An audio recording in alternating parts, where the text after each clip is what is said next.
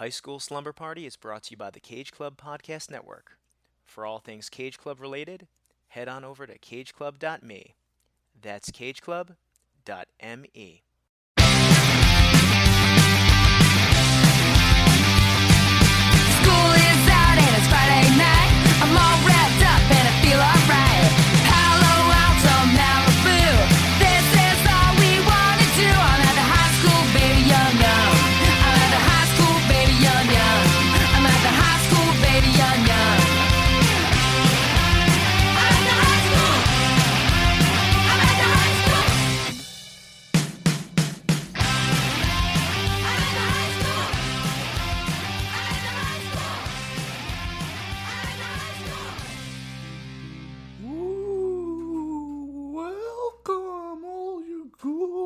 goblins and ghosts.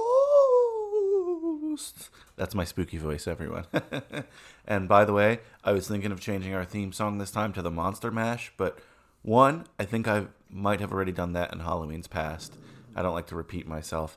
And two, I don't know, there's a show debuting today that I would say 50% chance they're using the Monster Mash as their theme. More on that later, but didn't want to be too cliche. But anyway, guys, happy Halloween edition of a high school slumber party. The podcast where me and some friends look back at our teenage years through the lens of some iconic high school centric films. I'm Brian Rodriguez, and the Halloween party's at my place this evening. But first, school's still in session, and we have some homework to chat about. This was your assignment, and I would like to see the results. So I think we've been in the Halloween spirit all month. So you should have been doing your Halloween homework up to now. And of course, Monday's episode was good Halloween homework. We talked The Lost Boys. What a fun movie. And we chatted with Dan Colon and Shawnee Mead. Check that episode out in our archive at cageclub.me. That's cageclub.me. And of course, wherever you're listening to this podcast today, whether it be Google Podcasts, Apple Podcast, Spotify, or Stitcher. And while you're there, if applicable, please give us a five star rating or write us a review. All that helps the algorithm for High School Slumber Party. The reviews, the ratings, and of course, how could I forget? Tell a friend on this Halloween Eve Eve about the magic and love and the glory and the power that makes High School Slumber Party the greatest high school podcast this side of the Mississippi. I don't know. That sounds too cliche. That sounds stupid. I wish I thought of something spookier. I don't know. This side of the graveyard. Okay, I'll stop. Today, we have an episode, of course. I promise you one Monday and Friday, so I have to deliver. And today's a big one. Today's an important film. And I really, really, really wanted to cover Hocus Pocus because so many people talk about it. And honestly, I'd never really seen it front to back. But there was a problem with covering Hocus Pocus. At least a domestic problem for me, a problem in my own household. I was not allowed to cover Hocus Pocus unless my wife, Nicole DeLuise, was the guest. Whoa, whoa, whoa. The bell doesn't dismiss you. I dismiss you. And trust me, I would just love to dismiss you right now, but we have an obligatory Hocus Pocus podcast to get to. And yes, my wife is the guest. I didn't want to be, you know, Tim Burton, Helena Bonham Carter all those years. I didn't want to be Leslie Mann to the Judd Apatow all those years. But this is something I have to do because yeah, just for my own sanity and my own living conditions is something I have to do. But honestly, Nicole loves this movie. This is probably her favorite movie, if not one of her favorite movies. One of her favorite movies I really don't like, Eat, Pray, Love, but you know, we won't talk about that on this podcast, not a high school film. Anyway, yeah, I mean, she'll have the passion, I promise you that, and frankly, I'm a little nervous. It's a little different when you're doing things so close to home. There's a lot of Brian Rodriguez's. You know, there's a Brian Rodriguez from High School Movie News. There's a Brian Rodriguez from High School Slumber Party. But there's also a Brian Rodriguez at home who's a little bit different. But I gotta merge those two characters today. You don't care. You just want to hear the Hocus Pocus episode. I do have some other things I need to discuss before we get into Nicole's episode on Hocus Pocus. And yes, I'm calling it Nicole's episode. Let's see. Ah, yes. I wanted to throw a disclaimer ahead of this episode. In this episode, we mentioned that we traveled to Salem, Massachusetts recently, and I just want to clarify we did it as safe as possible. We all got tested ahead of time. We socially distanced while we were there. We wore masks every time we could and interacting with everyone. Uh, so, traveling can be safe, but you gotta use all precautions, guys. Don't be irresponsible with it, especially this Halloween. I don't know if you're gonna be out trick or treating or partying with your friends, but do it responsibly. Follow your local state protocols, please. Wear a mask. It's a great holiday to wear a mask, so do that when you're out and about, please. Stay safe. Limit the travel. I know that's very ironic from someone who, again, just came from Salem. But like I said, we tried to be as safe as possible. You should try to be as safe as possible as well. Plus, you know, shout out to my healthcare heroes always. Nicole is the closest healthcare hero to me. She is a healthcare hero. She's a nurse. She was a nurse during the entire, you know, the heat of pandemic. We're still in the pandemic, but obviously things have gotten a little bit better here. Still, I know she's ready to go when things heat up again. Hopefully they don't, but you know, she's prepared. She's doing it. So she deserves a little bit of fun too. So this is kind of I don't want to say a reward for that. That sounds so condescending, but this episode is definitely something that she's wanted to do for a while, and yeah, she's gonna get the chance to do it. so on that note, pack your favorite Halloween jammies, tell your mother you're sleeping at Brian's, because we're about to get our party on. I leave you with Sarah Jessica Parker or Sarah Sanderson singing in this film. Come, little children. I think the eeriest moment of the film. Class dismissed.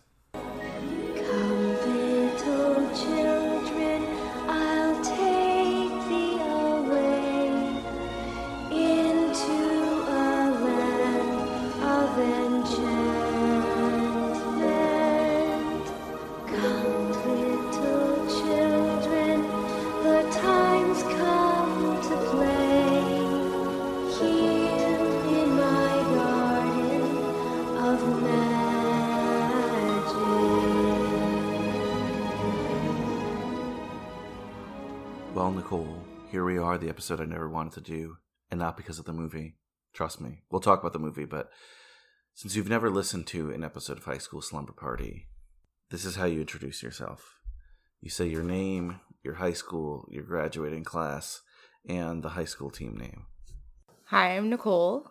I graduated in 2006 from Dumont High School, and we were the Dumont Huskies. And of course, you are my wife, and I don't like to mix business and pleasure. I don't like to mix school and I don't know. Pleasure what- again. One of them's business, one of them's pleasure. I'm not sure, but so yeah. But I knew I had to do this episode with you because I didn't want I would divorce you. I didn't want, uh, you know, just plain and simple, I didn't want to get yelled at or have a fight over it. So here is the obligatory Hocus Pocus episode. And it feels very appropriate because I feel like a lot of people are doing Hocus Pocus episodes. This movie has such a revival, and this is an important movie to you. And we'll discuss that here, and it's Halloween season. But of course, this is the first time that you're on High School Slumber Party, so I have to give you some obligatory questions. So Nicole, uh, Dumont High School. Wait, you said that the Huskies? Yes. Okay, I wasn't sure. What was your high school experience like? I don't know. Obviously, I know you very well, but for the listeners out there, what were you like in high school? What was I like in high school? Well, I definitely wasn't popular, but I don't think I was a dork either. So I guess I was just a happy medium of not being thrown into a locker and not being uh, the number one cheerleader on the squad. Well, you weren't on the cheerleading squad, right? No, I played soccer. Cool. Totally. I, don't- I don't know what to talk about because I already know all these questions. Your listeners don't know me. Yeah, but I don't know. I'm not going to pretend here. I don't lie to my listeners. I'm, I'm very honest and accurate with them. So, I mean, when you were growing up, what was Halloween like for you? Trick or treating, the, the all that jazz. The one thing I can remember about Halloween was in fifth grade, my mom allowed me to be a baby for Halloween. Ew. and it consisted of like a onesie and a pacifier and my hair like in pigtails or whatever. And then literally every year after that, she was like, You're gonna be a baby because it's the easiest and cheapest thing to do. And granted, I now kind of agree with her because Halloween costumes are just absolutely ridiculously overpriced. So I guess she had a, you know, something going on. But not if you accessorize properly. No offense to any of you out there who are going to Party City and buying the bag costume, but you could put stuff together with things you have and have an interesting Halloween costume. Yeah, but the struggle is also just finding those cool things to make you stand out, which is what's happening to me this year. And every year, for me, I always wait to the last minute on Halloween costumes. And I always thought growing up that, you know, kids dressed up and adults didn't. I, I usually extended that, but I'm like, you know, I only have to figure out a costume for like a couple more years and that's it. And not that I didn't like uh, dressing up. I just figured adults didn't do it because growing up, adults didn't dress up unless it was some elaborate Halloween party. But then our generation, millennials, if you will, whatever you want to call them, I don't even know, but they just never stopped dressing up. you know, the Halloween parties never stopped and never ended. And whatever, it's fun. I'm all for it. I'm not against it. And you love Halloween too, maybe more than me. I think I definitely love Halloween more than you do, but I, I feel like ever since I became an adult, I kind of been working every Halloween, so it's taken the fun out of it. But it's still a cool holiday, candy, tradition, all that jazz. I'm more of a Thanksgiving guy, but Halloween is super cool. And now, this movie, Hocus Pocus, what is your history with Hocus Pocus? Uh, you know, it's obviously a very important movie to you. Uh, I know that. I've known that. But tell everyone, I guess, what your history with Hocus Pocus is. I don't even recall when I first saw it, but I feel like most of the movies of my my childhood, I tend to like them more as I age because when you're an adult and you can understand that it might actually be more for adults than children, the movies tend to get a little bit better. Uh, yeah, I, I guess I could agree with that. But you're someone who, you know, you love Disney. You still watch Disney movies regularly. Disney Plus is your jam. So it's not, I don't think it's just that. Like, I think you also enjoy the kids' ones as well. Oh, yeah. I love all things Disney and all kids stuff, but I I guess it's just because it was stuff that I grew up on and you know just have taken a, a liking to. I guess my history with Hocus Pocus is I'd never really seen it front to back. It was never a movie that played a lot in my household. It's a movie that I don't know. We were actually just talking about this recently. You and I, along with cousin of mine, uh, Stephen, and his wife Christina, along with some friends as well, went up to Salem for a nice little uh, socially distanced and safe trip. And, you know, luckily we were able to avoid the crowds because we went on a Sunday. Of course, this movie takes place in, in Salem, filmed in Salem. And the girls on the trip were going crazy over Hocus Pocus stuff, including yourself. I know. I had to go to Walmart and get a Hocus Pocus t-shirt because I'm a fangirl. Yeah, uh, but the guys were like, "Did you watch this movie?" And I was like, "No," you know. But I also think that when we were kids, more things were this is for girls Well, and this is for that's what I was gonna say, and like that's what I kind of figured out, or we kind of figured out up there. Uh, now I feel like kids' movies are just kids' movies, right? Like Frozen has things for everyone, and I think like The Lion King to an extent did too. But they also made these that were like, oh, this is a girls' movie, this is a boys' movie, which is really dumb because this movie I think has elements for both. But I think mostly girls watched Hocus Pocus and guys didn't. And I know that's not a general rule. I know there's going to be some guys out there who love Hocus Pocus, and I'm not saying that. But like, I have no nostalgia for this movie because I wasn't watching this movie. Well, but I, guess know. growing up with two other boys in the house, um, it was quite clear your mom wasn't going to be renting Hocus Pocus I mean, Blockbuster. I don't think that's fair, but I, it's you're right. You know, 1993. I was like five years old, and we weren't watching Hocus Pocus. But Hocus Pocus is one of these interesting things that, like, now it has such a positive reputation and such a following. When we were in Salem, the house that uh, I guess the that the kids move into, or the the boy, I don't even know these characters' names, but the boy Max. Max, yeah, the Dennisons move into. That's just like somebody's home. It's not like a a Yeah. museum or anything. And It was actually quite interesting going there because I almost felt a little bit like a criminal because you're technically not supposed to go on their property. So we're taking pictures from, you know, on the street. And meanwhile, there's cars trying to drive by. And I was just like, let's go. and, and you weren't the only one. Everyone was taking pictures of this house, and it's just a private home. And there's neighbors like sitting on their lawn chairs, like complaining and just laughing. And I, they must have to do this every Halloween. I'm pretty sure though this was not like this in the 90s or even the early 2000s. I think this Hocus Pocus revival in the last 10 years has changed Salem a bit because when you go there, yes, they talk about the Salem witch trials. Yes, they talk about all the spooky things that happened there. We had a fun time on, uh, on ghost tours and all that. But one of the main things that every tour guide is telling you about is Hocus Pocus. Yeah, every house that we would stop at, they would say if it was hocus pocus or not. And going just really quickly back to the house that the Dennisons move into, I don't know if you noticed, but there was actually people sitting in like the living room area staring at all of us taking pictures of the house. Yeah, I mean, I think you just buy that house and maybe you knew about it, maybe you don't, but at this point, you just gotta accept it. People watch you taking pictures of your house. It is a very unique home. It's on the water, which they do show in this film. I realized that it is on the water, but it's not. That's not like a big part of it. It's a beautiful home, an old home, but also, you know, a lot of other hocus pocus things are in the town of Salem here, and we'll definitely talk about it. But this is a movie again that this is probably my first watch front to back, but I've probably seen the first 10, 15 minutes of this movie a hundred times. I don't know why it was on TV a lot, but I would just change the channel, or was it played at Halloween parties in the background and I wasn't paying attention.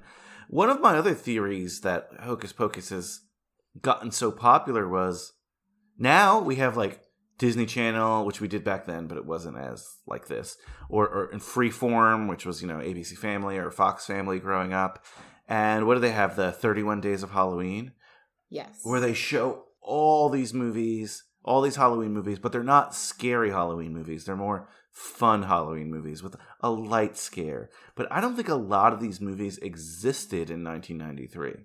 No, I mean, when did Nightmare Before Christmas come out? A little bit after, but that's definitely in the genre. But Nightmare Before Christmas has the same kind of following. Yes. I, I am one of those fangirls. But exactly, right? Like these are the first time like family Halloween films started to come to be because I think before that it was a lot more like horror Halloween films. I definitely have seen more horror than you. Growing up, I used to watch horror films more frequently than I do now, which reminds me, you, you haven't spun the wheel yet. Yes. In a while. uh, I've told a couple people about this, but not on High School Slumber Party. But you and I are so lost when it comes to, well, anyone who listens to this show knows I'm lost when it comes to horror films in general, but especially horror films that came out in the last uh, like 10 years. So we have a wheel that we, it's a computer wheel, you know, it's on the internet that we spin and we watch modern horror films and we've had a blast doing it. And did you know, a little trivia about us, on our first date we watched a horror film. Oh God, I don't even remember this. I'm trying to look up the name of it now. It was very forgettable. so obviously. Did I'm we see it in it now. theaters? Yes, we went to the theater. By the way, the place we went to our first date before the movies just closed. Cuban Pete's closed forever. Really? They violated COVID uh, violations five times. Wow. So not only did they violate um, liquor laws in the past, they're just major violators of everything. Sorry to the owners because it was really good food. It was. What movie did we see on our first date? It had Bradley Cooper and it was a horror film. So what year was that? I don't even know. 2010. 2010? Are you mistaking me for another girl? No. Maybe it wasn't Bradley Cooper then. I'm trying to think. Are you sure it wasn't this film, Case 39, Renee Zellweger?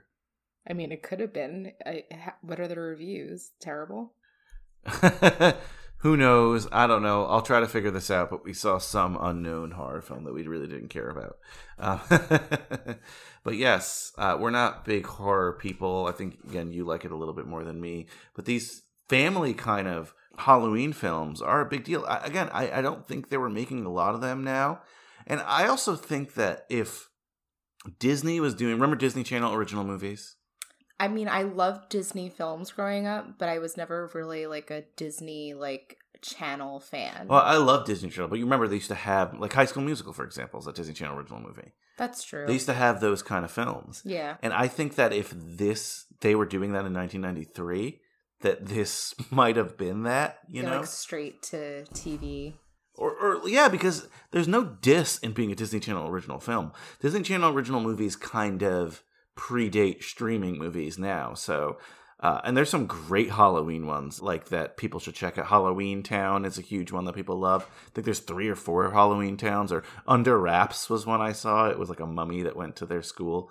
Uh, there was silly stuff, but this is kind of up that alley. But who knows? Regardless, it was popular at the time, but it really got popular on the VHS market and just playing it over and over again on the Disney Channel and on ABC Family Yeah. and now in Freeform.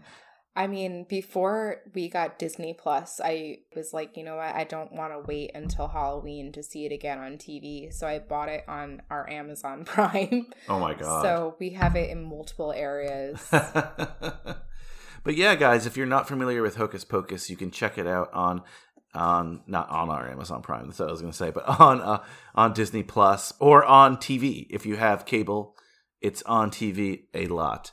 But of course, every week I read the back of the VHS, back of the DVD. If for some reason you are not familiar with Hocus Pocus and you're tuning in today, here goes.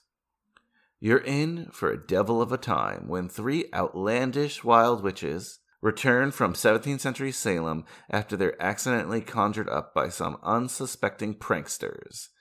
It's a night full of zany fun and comic chaos once the tricky 300 year old trio sets out to cast a spell on the town and reclaim their youth. But first, they must get their act together and outwit three kids and a talking cat. Oh, wow. Loaded with bewitching laughs, Hocus Pocus is an outrageously wild comedy that's sure to entertain everyone. See, I, I don't think that's a great description. Like, is it funny? Sure. I don't consider it a comedy. Yeah, it's it's pretty bland. But I mean, when I think you had said I put a spell on you, this song automatically came into my head, and I just wanted to start singing. But I knew that I, I can't start singing when you're reading the back of the the DVD. Which song is that? Is that the one that Bette Midler sings? Yeah, when Okay. they go to the town hall. Because there's two real songs. There's the Bette Midler one, and there's the Sarah Jessica Parker one later. But yeah, I mean, speaking of that, let's talk about the film a little bit more. Production wise, I mentioned High School Musical earlier. The director of this, Kenny Ortega, is the director of High School Musical, one of the most famous people in Hollywood history. Yes, because of his directing, but also his choreography. Kenny Ortega is amazing, Latin director. He just brings magic to so many things. But if you're curious about his choreography work, like he really made his bones there. He choreographed St. Elmo's Fire, which I talk about a lot. Pretty in Pink, Ferris Bueller's Day Off, and Dirty Dancing. He all choreographed. So big deal for this podcast. But finally, we get a Kenny Ortega directed film. Yeah, so he really brings an awesome energy to this, and you could tell, like you know, Disney loves this guy obviously, and for good reason. He makes them money. He will later. So, you know, I was happy to see. I didn't realize Kenny Ortega directed this until recently, so it was interesting and good to know for sure. In terms of the cast, definitely want to get into this. So, growing up, since I didn't see much of this movie, I didn't know much about it. I just knew the witches because that VHS and Blockbuster and stuff, that was like very iconic, just seeing the three of them. And of course, Winifred, Winnie Sanderson, the main witch, if you will, is played by Bette Midler, more known for her singing than her acting. Yeah, what, what were your thoughts on Bette Midler playing Winnie? um, I think she was amazing. I mean, like you said, she's known for her singing, but I think she really pulled it through with the acting part um, in this film. Growing up, she wasn't my favorite, um, and neither was Mary, the uh, the other uh, witch. My favorite was actually Sarah Jessica Parker. But now, as a grown up, I'm like looking at the three of them, and I'm like, shit, I'm more like Mary. well, in regards to Winnie and Bette Midler, though, I don't want to. I don't want people to get mad at me. Of course, Bette Midler is a great actor, mostly known for her Broadway work, and she's been in a ton of stuff like Beaches and First Wives Club and things like that. But you know, I know her more for her singing. And I, I think a lot of people do as well. But she's just she's won awards almost. In, I don't think she no she doesn't have an Oscar, but she has Golden Globes, Grammys, Tonys, Emmys. So she more than qualifies to lead a film. I'm not saying that. And I've seen people online being like, "Wow, this cast is very interesting in terms of the witches," but they weren't going for A-listers here, guys. This was a Disney live action film in 1993 when animation started to really pick up for them. So like don't expect you know, people like, oh, if they're going to remake it, who should they remake it with? No, what I like about this movie is they just cast people who they thought would be perfect for the role. Originally, Cloris Leachman was someone who they were going to uh, pick for Winnie, but they settled on Bette Midler, and I think it's a great choice. She has that look, oof, those teeth, you know. Oh, those buck teeth.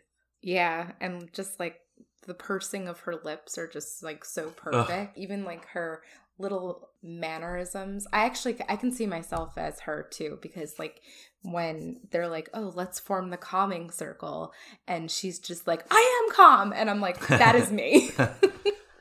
she's so good to me as the lead here. She has said that this is the most fun she's ever had filming. This and apparently her role in another Disney film, Oliver and Company.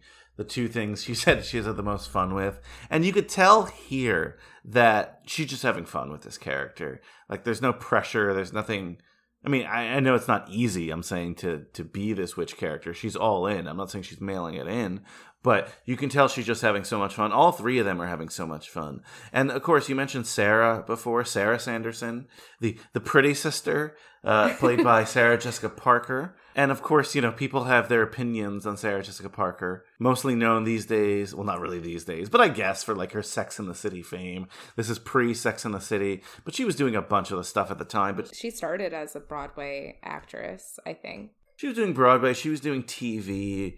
I don't think she was maybe a household name in 1993. I think a lot of people, of course, knew her and knew of her, but I don't know if she was the Sarah Jessica Parker we see as today. She's pretty young here as well. But yeah, I thought she was great actually as Sarah Sanderson. She was the comedic relief, I think. I mean, she was like the I don't want to say dumb sister cuz like she did bring in all the children and did really help them out a lot, but She was ditzy. yeah, she was It's like a ditzy blonde. ditzy blonde. There were a lot of stereotypes in this film. I mean, like, of course, Mary, the fat sister, she was like, "Oh, I smell children," and then she was like, "I'm hungry all the time." I wasn't And thinking about that. The the blonde sister sister's the ditzy sister, and I mean, there wasn't really anything with Winifred, I guess, but Yeah, I don't think it was that bad though. It's still very Disney. This is a very like PG movie for sure, with with some exceptions. with some know, exceptions, like when Sarah's sitting on the bus driver's lap and. but I mean that's not. That's still like somewhat innocent. It's innocent, but really, it's it's funny. I don't know. And again, you've mentioned Mary. Kathy Najimy plays Mary. she is amazing. I think she's so good. Oh, I forgot to mention quickly with Sarah. Apparently, J Lo auditioned to play Sarah. that would have been interesting. I, honestly, I think she would have done good. She probably would have done good, but I feel like she would. J Lo has a very strong personality, so I feel But like at the time, it's ninety three. I know, but I just can't see her playing like a ditzy character. I know that she did that like with Maid in Manhattan, I think, or like one of those silly. She was also like. Italian in that, which makes no sense. Yeah, I mean, but looking back on this film, and I don't want to point like anything out in a, a negative way, there was really no people of color in this film. Well, yeah, J Lo would have added to that. It would have added a little diversity to the film. Um, yeah, no, but it's a pr- it's a pretty white film to be honest with you. Everyone's very white, but reg- aside, I'm not brushing that aside, but I kind of am. It's a pretty sanitized film. It's a pretty innocent film. The only people of color I honestly saw in the movie were at the like some party scenes in the background. You know, I mean, we don't know what color Billy the um Butcherson guy was. Billy, who's Billy Butcherson? He was the guy. That Oh, okay, yeah, but I'm pretty sure But I'm pretty sure he's white. since he's a colonial man, I'm pretty sure he's white. But who knows? probably, but I mean, yeah, it was pretty bland color wise. Uh, so you know, back to Mary and Kathy Najimy. She's she's great. She's so funny in everything she does. I remember her from like Rat Race or or Sister Act. But the person originally apparently offered the role was Rosie O'Donnell. Oh god, that would have been terrible. I mean, I like Rosie. I could see it, but I think I think the three they ended up casting are so iconic now that it's hard to picture other people really doing those roles. yeah, maybe that's why I'm just not seeing it. But I mean, those three, I mean, when you think Hocus Pocus, that picture of them in front of the moon automatically pops into my Yeah, pops into my head. Absolutely. Just some of the other people in this cast, not a big cast overall, because even look, Kathy Najimy, probably not a household name. Sarah Jessica Parker is a household name now. Certainly Bette Midler was a household name at the time and still is today, but again, not like someone who's bringing people to the theater at the time in 1993. Speaking of the theater, you know what's funny? This movie did not come out in October or Halloween. This came out like over the summer. That's weird. That's really weird. That's so silly. I don't know I feel like they probably would have made a lot more money, and I'm sure that they made a lot of money, but by bringing it out towards October, who knows, but like let's see. what was they- their motive? I don't know. I, I honestly don't know. Um, it was done for 28 million and made 44 million, so they didn't make that much money, but I'm pretty sure they've made their money back. Um, yeah. I mean, more of that. Obviously, they made their money back, but I think they've made more since then. Yeah, I hope those kids that were in it, because I don't think they really did anything after this, or Some did, some did. Maybe I've seen some of their stuff, but I hope they got some good royalties coming to them. Omri Katz actually played Max Dennison, the teenager from California. I did not like this guy when I started the movie. I liked him a lot more later, but at the beginning of the movie, he's like wearing tie dye shirts and he's like, I love tie dye. whatever, it's gross. It's like, I'm from California, bro. It's like, sorry. I love when he has to take his sister trick or treating and he puts on sunglasses and his and a hat, and the dad's like, "What are you for Halloween?" And he's like, "I'm a rap singer." And I was just singer. like, "Oh God." So 93. uh, just a really quick note on him that Leonardo DiCaprio was offered this role and turned it down Oh my God. to, to make What's Eating Gilbert Grape. Oh, I love what's eating Gilbert Grape. Okay, I approve. and this kid, I did recognize him. There used to be this show called Eerie, Indiana, and he was like in that show. It was a pretty obscure show. Uh, our, our good friend Dow was actually a fan of that show.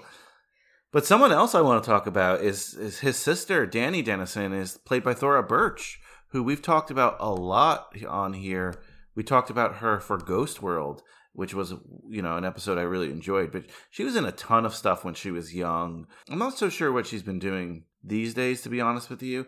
Apparently, she was on like a, a most more recent season of The Walking Dead, whatever. She's mm-hmm. also in American Beauty. So she had somewhat of a career, and I like Thora Birch. And honestly, she really stands out to be in this movie. I think she's great. She was adorable in this movie, and that red sweater with the suns on it, I really want that sweater. so if we can find it on like Etsy or something, I will definitely wear that on a, an every day, not even for Halloween. uh, so Vanessa Shaw played Allison, who is like you know Max's crush, the girl in the movie, if you will. I'd actually recognized her from a couple things as well. Uh, she was in that film Forty Days and Forty Nights with Josh Hartnett. So if anyone's ever seen that one, but she's in, she's been in a couple stuff too. But other people I wanted to mention, and I thought it was this guy, but Charlie Rocket or Charles Rocket, as he's credited as, plays the dad, and he's very famous. He's in Dumb and Dumber oh, okay. but he's also like a famous SNL guy because he was hired on SNL. He everyone thought he was going to be a superstar, and then I think he said like the F word on live TV and was fired from SNL. So Charlie Rocket, I feel like nowadays you wouldn't get fired for something like you can't just disregard that word. I don't know if you'd be fired, but you'd be suspended. Uh, yeah, I feel like you would have to like write like a, an apology or something. Maybe. I feel like we- they were more like hush hush about certain things. Yeah, but now then. they're even more sensitive about other things. So true. So, a couple other people I want to mention quick. Now, I don't know if you noticed this, but Thackeray, Binks. yeah, Thackeray Binks, but when he's a boy, he's a boy who turns into a cat. so- okay, he was definitely the hotter of the two boys growing up. and did you know that that's not his voice? They dubbed him. They dubbed him, so and I could kind of tell They dubbed him so that they could have. Well, apparently he was Australian and they didn't think it would sound right. But also they wanted a voice actor to play the cat. You know what I mean? Because no, it's, voice acting and people acting is is different. Obviously, I know I sound like an idiot saying that, but when you watch your favorite cartoons or when you watch them as a kid, they weren't played by kids; they were played by adults. So they wanted uh, a voice actor to do the cat, so they figured, oh, we'll just dub the kid. And that voice actor, I don't know if he sound familiar to you, High School Slumber Party listeners, but you'll remember my cousin Pumpkin, right? What what a good time for him, Halloween season. But it is related. He's getting a Goofy movie tattoo, and the voice of Thackeray is actually the voice of Max in a Goofy movie. Oh, really? J- Jason Marsden, and they sound the same if you listen back to it. He's doing like a more colonial voice, but it's like Yeah. Max doing a colonial voice, which is great. W- what great synergy! Films around the same time, probably in the Disney Rolodex, you know. oh, and that cat, the same animatronic cat, was used a couple years later for the TGIF show Sabrina the Teenage Witch, and the cat was named Salem in that show. oh, Apparently, it's the same cat. wow. Disney reusing their animatronic cats. that was a Disney. I thought that was a Nickelodeon. No, no, no, no. Clarissa explains it all. Melissa Joan Hart. Oh, Was on duh. Nickelodeon. Oh my god. Sabrina the Teenage oh Witch. my god. Sorry, guys. Rookie mistake. Sabrina the Teenage Witch was on TGIF, which was on ABC, which is owned by Disney, so kind of produced by Disney. Okay, okay. They use the same cat. The cat was on the Disney lot. Wow. And two other people I want to mention are uncredited, but this man plays the devil, and his sister plays his wife. They're uncredited. Yeah, f- but I, I get why because probably they didn't want to, you know. When people make these cameos, they're often uncredited. And Garry Marshall plays the devil. I don't know if you're familiar with Garry Marshall, I mean, I probably heard of him, but but you should be because Garry Marshall is the architect of so many things you enjoy. You should know Garry Marshall, Nicole. People listening right now is like, oh my god, she doesn't know Garry Marshall. He's not really an actor; he's a writer director. So Garry Marshall, let's see what you like. He directed Pretty Women. He directed Runaway Bride. He directed one of your favorite movies, New Year's Eve. No, I'm kidding. No, but he directed Princess Diaries. He's done a lot of great Wow. stuff. I mean, granted, I'm not a big buff of like who directs things or who produces things. I just simply really enjoy watching movies and Well, you like a lot of those movies. I he also did Beaches with Bette Midler. So, and then Penny Marshall is his sister. Medusa.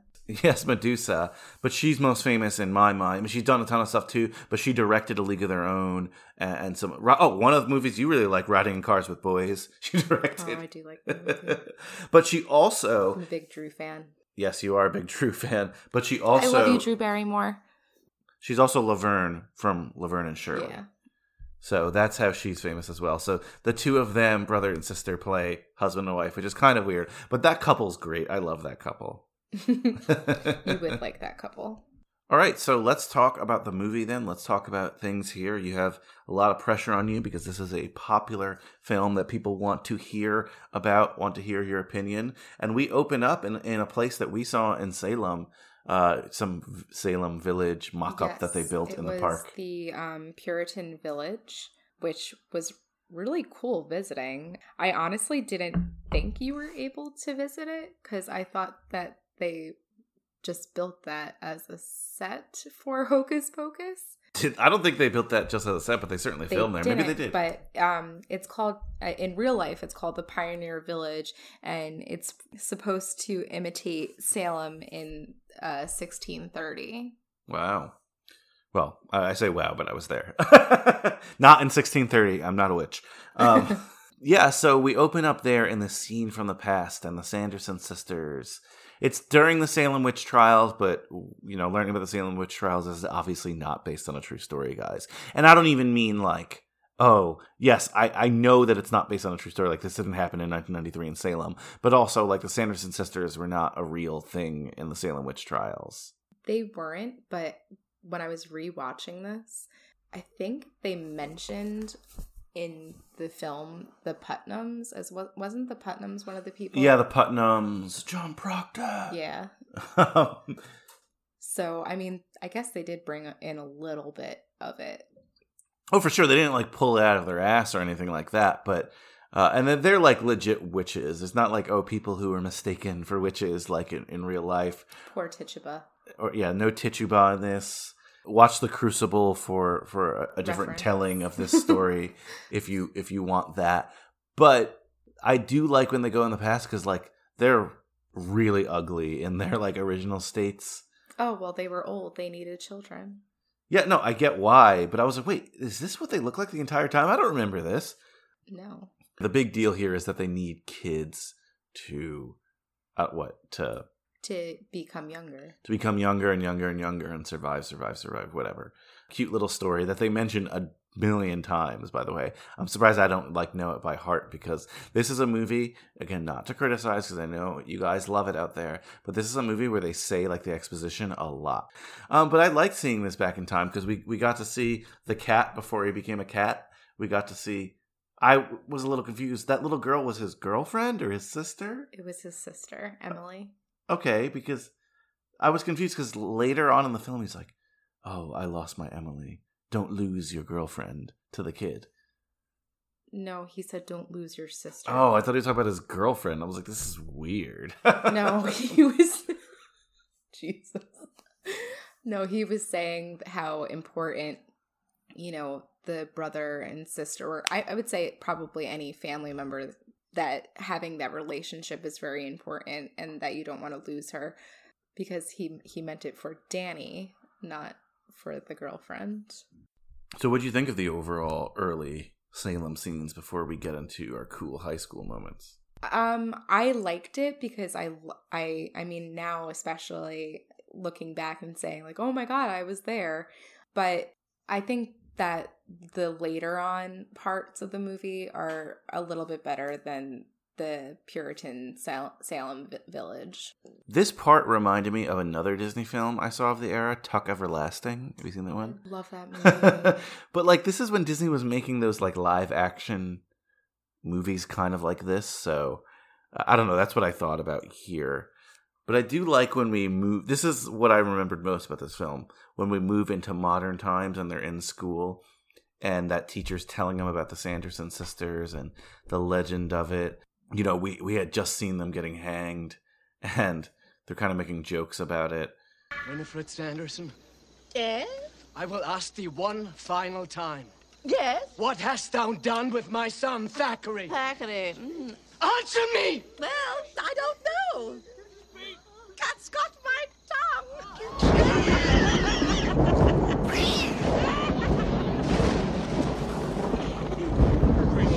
This, this is terribly uncomfortable. Sisters, sing. Ah. I silent Mercury purify and spit upon the twelve tables. listen! Over your ears! Listen to them not! Fools!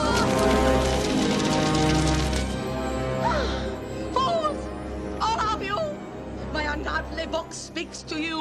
One All Hallows Eve when the moon is around, a virgin will summon us from under the ground. we shall be back, and the lives of all the children shall be mine.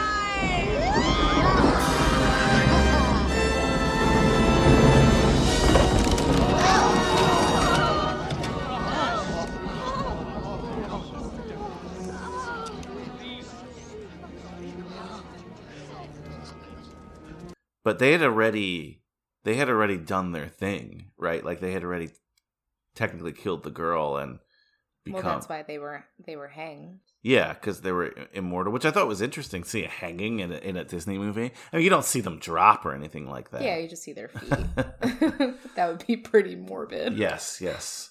Uh, so they they're technically living forever but like only in spirit. They need to be awoken by the black candle or the black flame the black flame And it needs to be lit by a virgin. Yeah, that's weird. Um, but speaking of the virgins in high school, we, we see the teacher teaching the scene, and everyone in Salem is like all in on Halloween, except the new kid in the tie dye, and he's like, "I don't believe in Halloween," or you know, I know. Anderson sisters were hanged by the Salem townfolk. Now, there are those who say that on Halloween night, a black cat still guards the old Sanderson house, warning off any who might make the witches come back to life.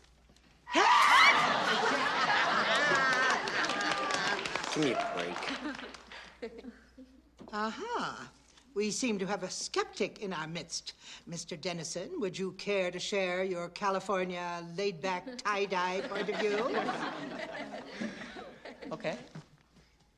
Granted that uh, you guys here in Salem are all into these uh, black cats and witches and stuff. Stuff? Stuff fine. But everyone here knows that Halloween was invented by the candy companies. it's a conspiracy. It just so happens that Halloween is based on the ancient feast called All Hallows Eve. It's the one night of the year where the spirits of the dead can return to Earth. Well said, Allison. Case Jimi Hendrix shows up tonight, here's my number.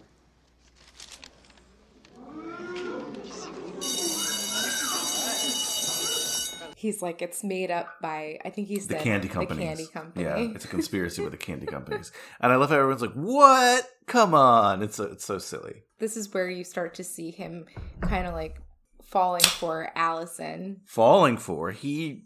I remember thinking again when I saw this part as a kid, what a ballsy little I teenager. know. He's like, "Here's my number." Like, would you do that? No, I never did that. But I love how the the guy who's just like fat chance behind him, and then like you never see that kid again. no, he's a douche. but, but, but the like this guy turns his whole little spiel into a line like call me and then he sees her outside and she gives him the note back and I'm, oh burn every time i saw Oh that i was like oh burn And I love that jacket she's wearing. i don't remember what jacket she was It's a red jacket with fringe at the bottom. It's probably everything that you would hate. Tie dye, fringe. she's wearing a tie-dye jacket No, it's red. Oh. But it has fringe at the bottom. oh that's fine I, I like fringe i do not like tie-dye Tie dye is amazing. no it's not um so yeah i mean early on I, I just really could I don't want to go scene by scene in this movie. That's impossible and that's boring. But I do want to talk about these early moments because this is when we actually get high school and a little bit of like those elements. And it's important to note with this movie, it takes place within a 24 hour span. Yeah, because it goes from, I guess, when they're in school till about when sun rises the next day. When he goes home, it's a little awkward to me, whatever, parents, whatever, but when he goes upstairs and starts like caressing, we'll say, the pillow. Yes, And it's- but you skipped a very important What did I part, skip? Where he gets his shoes taken away in the I'm not- cemetery by those idiots. What did I say? I don't want to do every scene. I scene by know, scene. but that's so fine. important because If, if that scene mattered to you, if that scene was important to you by Ice and what was his name? I don't even remember. He was so dumb. You've seen this movie how many times? You don't even know their names. oh, it's Jay and Ice. Yeah. Jay and Ice, the bullies here. There's the blonde one, and then that doofus. He he just reminds. Okay, the blonde one reminds me of like a Hanson brother. but that was like I guess the look in the nineties. But when he gets home and he's caressing the pillow and he's just like Allison, Allison, and then the It's one so thing gross. I took away from that was I really liked his bedspread. I know they were fresh and Is this what this show is going to be about? Well, yeah, I'm gonna like critique everything. I loved that bedspread. I mean, I don't think it was appropriate for like LA or even Salem. I would probably put that in like my rustic cottage somewhere, but I really liked it. But it was really funny when Dani surprises him and then Yes, yes, I, yes. But now you got me on these guys. Did you know that the blonde guy's in Stranger Things? Shut up, really? He's an agent. Oh, well that's probably why I don't know him. This is what he looks like now. Oh, he's pretty cute. The other guy kind of, I don't know why he reminded me of Smash Mouth. Like, the singer from Smash Yeah, the other guy looks like he could be in Smash Mouth. Smash Mouth, you're right. So sorry, you were saying when uh, Thora Birch jumps out of there, and you know it's it's like a fake jump scare, but I kind of knew it was her at this point. This is like a famous scene, I think, and Yeah. gross. I know. Not like- her, but like the, the guy. On or even just like witnessing that as like a, a younger sister but she gets back at him for that later on so so yeah, I just wanted to mention some of those early scenes. So what other scenes early on really stuck out to you? i think we were kind of discussing this earlier when they're trick or treating right before they go to Allison's house. yeah, yeah. I mean, I think this is like an interesting thing. It, it's great seeing. Too bad this year it's probably not going to happen, but it's great seeing all the kids trick or treating and Yeah. the classic costumes. And uh, you know, he he's forced to take his sister out trick or treating, and like you said, he's he's he's a rap star. Later, he says he's something else. A little leaguer, she says. this is where I said that, you know, the Chewy commercials, like the granola bars, like, you know, little kids tend to say too much. So, like, that commercial was like, oh, you need to give them a Chewy so that they have something in their mouth so they don't talk a lot. I don't know the commercial. You don't know that commercial? We're going to watch it later. But um, she is confronted by Ice and Jay, and they're like, hand over my candy, and it's like 10 bars, no licorice. And she's just like, absolutely not. Just so happens I have my brother here. And they're like, oh, yeah, who's your brother? And then the brother obviously shows up to her rescue and they're antagonizing him. And she's just like, just so you know, he happens to be a little leaguer. and that is when I would be like, let's go. Because that's just like, why? But that was his costume. no, he was still the rap star. I thought she was saying his costume was as a little No, leaguer. she was trying to like beef him up so that they would be afraid. Oh, I was confused. Gotcha. Who knows? so um you know after that they end up kind of like fighting a little bit and then they run off and they head to allison's house yeah, I wanted to bring this up. Um, we went there That was yeah, that was another place in Salem that we saw. We didn't get to go in, and Allison's family is really into Halloween, so he really blew it before by saying he wasn't into Halloween. And I feel like any guy today would making that conversation would be like, "Oh, I love Halloween," because everyone loves Halloween these days. It's it's not cool anymore to be like, "Oh, Halloween's lame. It's for kids." I remember growing up uh, trick or treating when I was really young, pretty young, I would say, like you know maybe fifth grade trick or treating, but still like enough on my own, I guess, or not my own, but like with friends, and going to someone's a, a house of a classmate and being in full like costume and them like just not being in costume and giving us candy and it's like oh it was depressing that's kind of on both ends on both ends but yeah going to allison's house i love that scene because apparently her family uh, super into halloween i and they they were dressed up like like i don't know colonial colonial people it's like a ball, but whatever. They're having a good time. Seems like the adults in this town have a real good time. By the way, do we ever know why uh, the Dennisons moved to Salem? Do they say why from No, LA? they didn't Weird. and uh, yeah, this is when what's her name, Allison. Mhm. This is when they convince Allison to go on the little journey that starts the whole hocus pocus thing. yeah she mentions that her mom used to run the uh sanderson house Yeah, as a museum, but creepy things were happening there.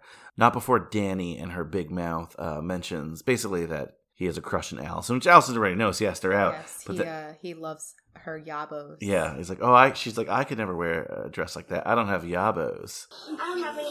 What do you call them, Max? Yabos? oh my! like i've never heard boobs called yabos Until this movie, Max really likes yabos. Maybe in California in 1993. maybe we'll have to ask our california friend And uh, basically, he's just doing this to mac it with her, right? He doesn't believe in Halloween. He's like, let's go to the Sanderson he's house. trying to be a big shot yeah, you and you and me and my little sister, and let's do what we're gonna do here. And that's when when they go to the house, the spell book, the cat. He's attacked by the cat, which we learn as as an ally. But like an idiot, he's the virgin that lights the black flame. I know it's at that point you can't even lie and say that you're not a virgin. But that wasn't even really like a big deal. No, it wasn't. But, but- like they could have, he could have like played it off. But you know, It he- was uncomfortable. The the to me the amount of times they were saying they were saying virgin in this. You know, like it's a really big deal It was a big for a kids movie. It's like, oh, you're the virgin. Oh my gosh. I mean, if you were five in '93, I was four, so I didn't see this movie as a four-year-old. Yeah, I mean, I just thought like, okay, loser outing himself. But I thought it was clever when the Sanderson sisters returned in their big moment. How uh, he was like, what did they say? The burning rain of death, and it was a sprinkler, sprinkler system. and that's where you really see the chemistry and the fun and the acting between the Sanderson sisters when they think they're like dying and stuff. Yeah. And that's really like the uh, essence of their comedy. Yeah, and then they end up going outside of the house and they think that the street is uh I forgot what they called it, but they they thought it was like a black river. Oh like yeah, I like that. and then you see like Sarah Sanderson jumping on it, and she's like, "Ah, it's a road!" Like, and then they get um scared by the fire trucks because the fire alarm obviously went off. So yeah, they're- they're like they're witch hunters. They're wearing Yeah. black and they have axes.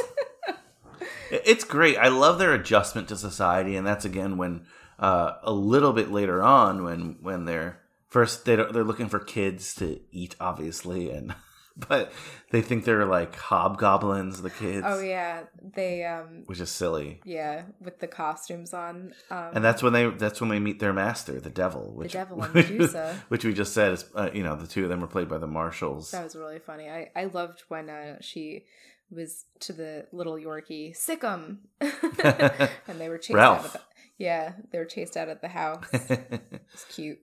So our good friend, someone who's been on this show, Autumn Ferrara, wrote on social media when I posted the you know little plug for this, like amok, amok, amok, and that's what happened. That's what uh, Sarah Jessica Parker's character says.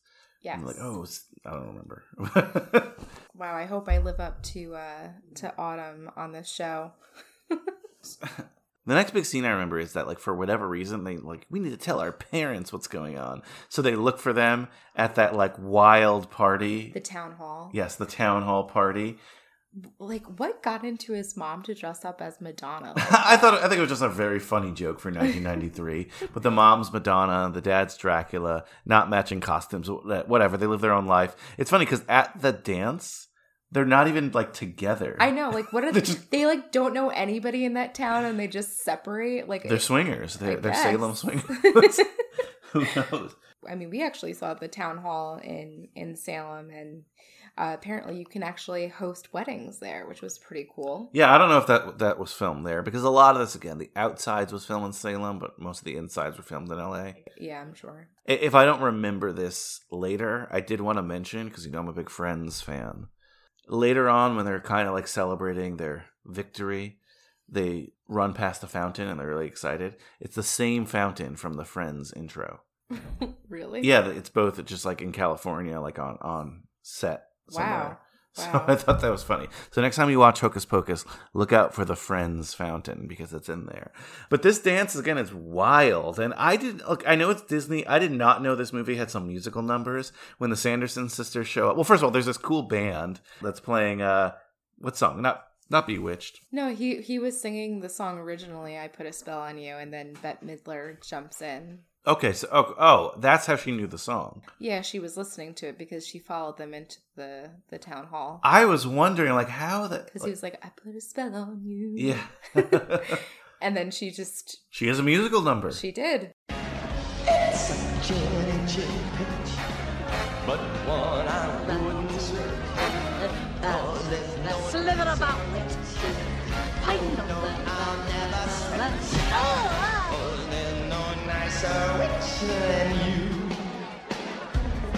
I put a spell on you, and now you're mine. Thank you, Max, for that marvelous introduction. I put a spell on you. And now you're mine. you can't stop the things I do. I ain't lying. 300 years, right down to the day. Now the witch is back, and there's hell to pay. I spell on you. Good joke. Happy Halloween. Thanks a lot. No, man, I'm serious. Yeah, yeah, I know. You got your head, your head, kidding, you had fun. All right. Yeah, cheer up. Let's go, guys.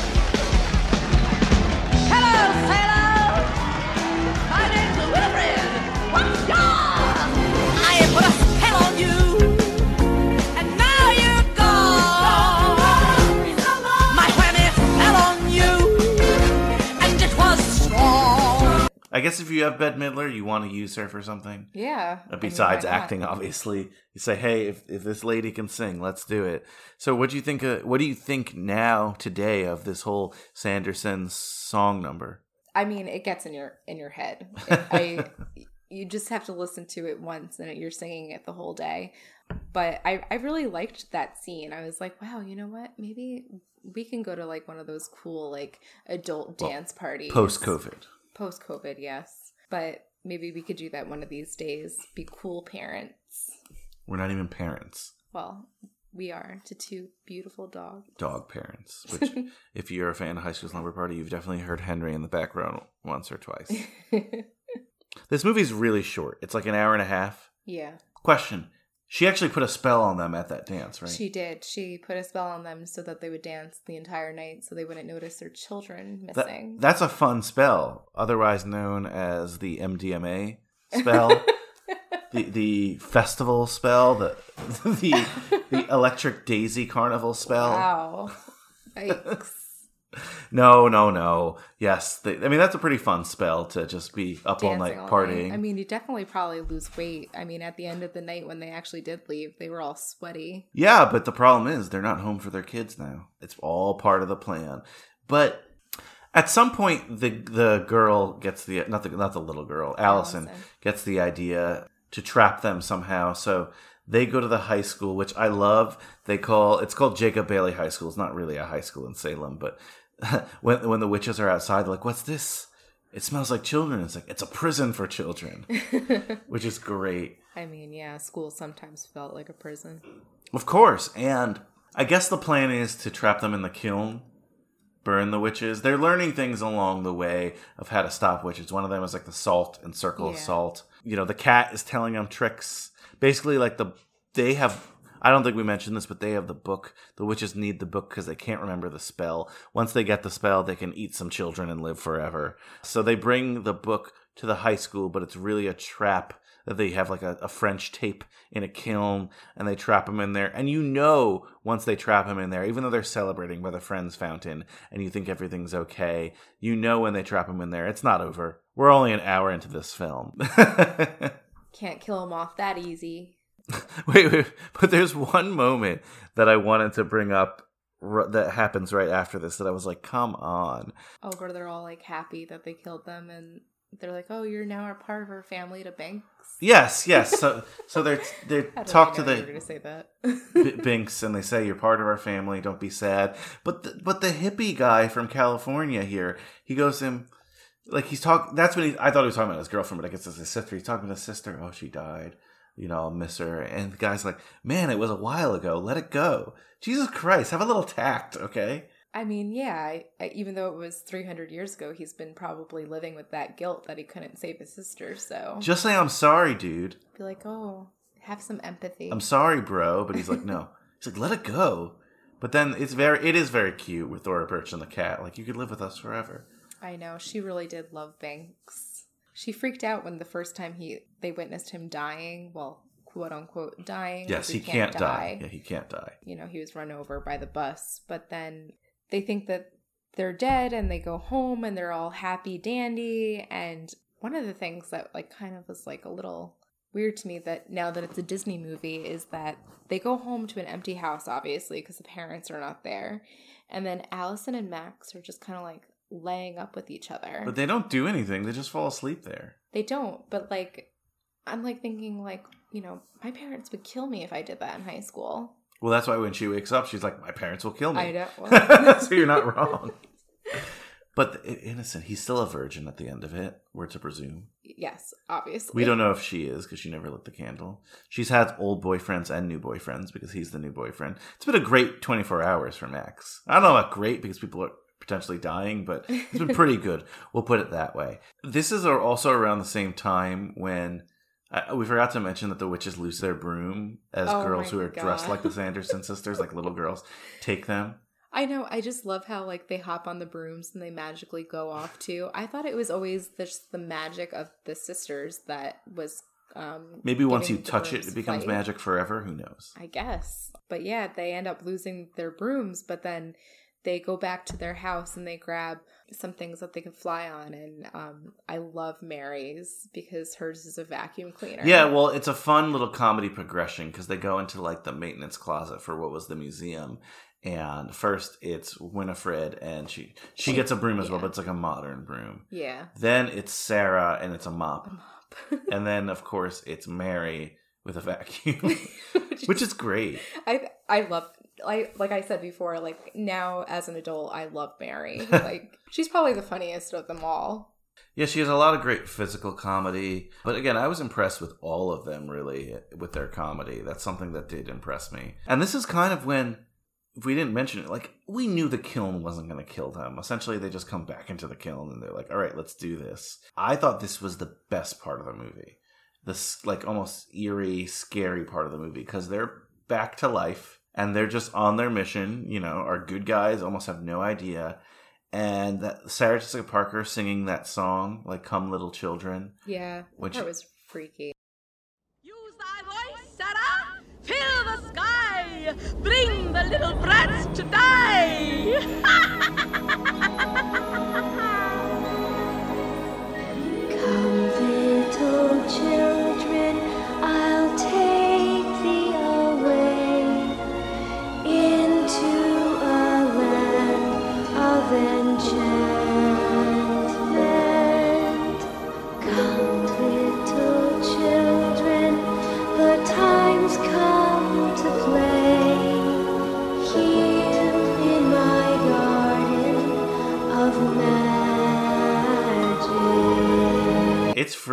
is like, oh man. So originally when they wrote this movie, they wanted it to be a lot darker, and then they kind of like Disneyfied it and made it more of a kids movie. This to me felt like a remnant of that darker thing. Like all while their parents are distracted at this big party, all these kids are hypnotized and essentially going to report to the Sanderson sisters from this like haunting song from Sarah Jessica Parker. Yeah. Well, again, Sarah, not Sa- well, I know it's so weird It's so that weird, they they named her Sarah Sanderson and her name was Sarah Jessica Parker. I guess it was probably easy for her when she was like acting throughout the movie. Yeah, and I'm sure the character was named Sarah before this because I know, like with Tony Danza, they usually always named him Tony because it was easier for him and Oh, things. that's sad. but I actually really like that scene, and not necessarily for like the part where like she's bringing the kids and everything, but when she fl- when she's flying over Salem and you see like the city and like there was a lighthouse and you know we like seeing lighthouses and I was like, have we ever seen that lighthouse? I don't, or is that an actual lighthouse? In I don't know. I wasn't paying attention to the lighthouses.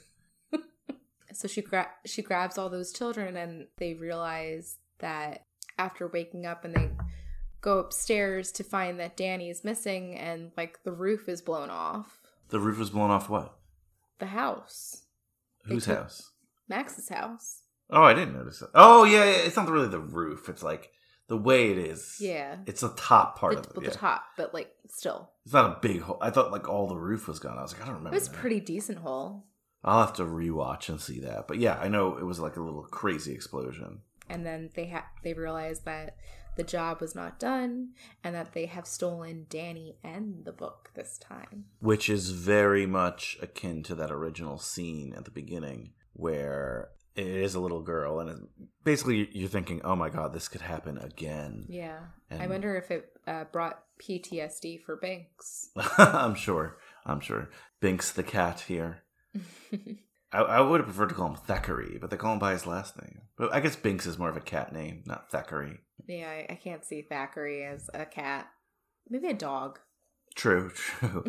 you know, this is one of the final battles here where they show up to the house and they trick them that it's day again. Again with Max and his trickery. I know. And he always has that freaking lighter. Like he did it with the the sprinkler system. Yeah, he got it at the house. He got it at the house. He one lit the candle with it, sprinkler system, and then when they were running away from them at one point, he had taken the lighter down into like the crypts with him, and he's like shining it like it was some big old flashlight gonna help him in the. It's a magic lighter. I guess. Well, Smoking is good, kids. No, I'm kidding. hashtag. No, no, it's not true. um, but then I lo- love he, he gets in there and like, what are you doing here? And he's like, knowledge is power. Daylight savings time. I was like, wait, what? And it's really funny because this Halloween is going is the daylight savings, and it's one of the Oh, first great. times Yeah. where it's the same day. Yeah, I didn't realize that. I mean, well, I got an email from work saying, you know, it's daylight savings time. Well, I only know it's around this time because, and this is not the good one, right? Or it is the good one. It's not the good one. Wait, I don't know. Fall back, spring ahead. So it is the good one, right? Yes, and oh, it is the good one because you still get paid for the full amount of time if you're working dur- during those times. Oh wow. I mean, the whole thing's kind of stupid. We really don't really need to do this stuff anymore. No, I like it because I like Ben Franklin and he invented it. But I, I- we've hosted Halloween parties or Dia de los Muertos parties in the past, and we've hosted them on those days. So that's how I know it's around the same time. But I don't remember it happening. If I'm sure it has recently on Halloween itself. It's usually like November second or third. Well, it's usually on the Sunday, so it's technically November first. Yes, okay. I guess technically in the wee hours, but uh, it is fun when you get that extra hour of partying. I mean, the parents sure had an extra hour or hours of partying. It's not spring forward, fall. Oh, it is. Wait, ah, I don't know, guys. If we're wrong about this, let me know which daylight savings is better. I um think that we need to go back to high school since we don't know. This. I, don't, I think this is pre-high school lesson. I don't know. We'll find out over the weekend. The thing is, I'm always asleep. Before it mattered because you had to switch the clocks back. You know, like literal analog clocks. Now your phone just tells you what the time is, so it's just I like, oh. I'm a little more tired. I'm a little less tired. Who knows? um, so, what did you think of this whole final battle? Obviously, it's not daylight savings. He's just using the car light, so it only buys them a little bit of time.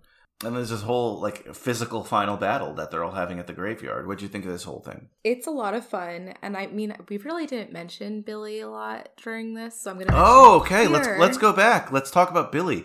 Billy is apparently the ex-boyfriend of Winnie, who slept with Sarah. Yeah, because Sarah's a fucking slut. Whoa, whoa, we don't use that language. We don't use it. No, she's a little bit. She's more progressive than Winifred for her time. We'll yes. put it that way. Sorry. Cut. Cut. No, we'll, we can keep it in, but we'll just more acknowledge our more proper words and say that she's more sexually liberated yes. than Winifred. Regardless, She obviously doesn't care about her sister and took her man. she, she likes boys. She, says it the entire time. So she likes the boys. We and and this guy, what's his name again? Billy. Billy. Well, William Butcherson. I'm sure he was the butcher of like their little like circle of houses. Maybe, but he's like a Frankenstein-like creature. Well, he's mummified, I guess you would say. They bring him back to life to help, and he gets beheaded a ton in this movie. Yeah, gets to put his and head he back on. His his, his uh, fingers chopped off by the same bus, or no, by the motorcycle. Oh, we didn't mention those people either. We don't. Okay, we don't have to talk about every single element. Everything is good about this movie. So yes, the motorcycle with the cop who's not really a The cop. cop That's weird when they tell him like, "Oh, this is what's happening." It's you're a virgin to like the kid. I know. But yeah, Billy, I forgot about him. He's a fun character. He is fun because he ends up being a good guy because he's essentially like f those sisters. Yeah, he, he. I mean, he really did not like Winifred for what she did to him. And with that being said, what she had done to him was that she basically, I guess, murdered him, or she. Yeah, but he cheated on. I'm not saying that that's not justification for murder, but he cheated on her with her sister. sister. I know it's pretty big, but she sewed his lips together with a dull needle. Oof. which sounds torturous. And I mean, I work in the medical field, but there's something about stitches and staples that still freaks me out to this day. Understandable, understandable. Yeah, so Billy in this final battle, uh, he's a cool character with a personality and everything. And I he ends just up love helping how out. he he's holding Max in that chokehold, and he takes the the knife and opens up his mouth again. And I mean, he probably stinks no matter what. But then when he is talking, and Max is like, "Do whatever you want, buddy, but just don't breathe on me." it's funny. It's funny. Yeah. Um that was a good good scene, but he does help out a lot, you know. He puts Dani in his grave to try to keep her away from the Sanderson sisters who are still after her because Winnie ends up having a lot of I guess angst for for Dani for calling her ugly. yes. Yeah, even though a lot of people call her ugly in this film. She just did not like that little witch. Well, little child. She's a witch in in the movie, like dressed up as a, a witch. But um, that little child calling her ugly. I really like Dani's character here. I know it's like a trope, but I love these like streetwise kids in the film, and I, I thought she was great.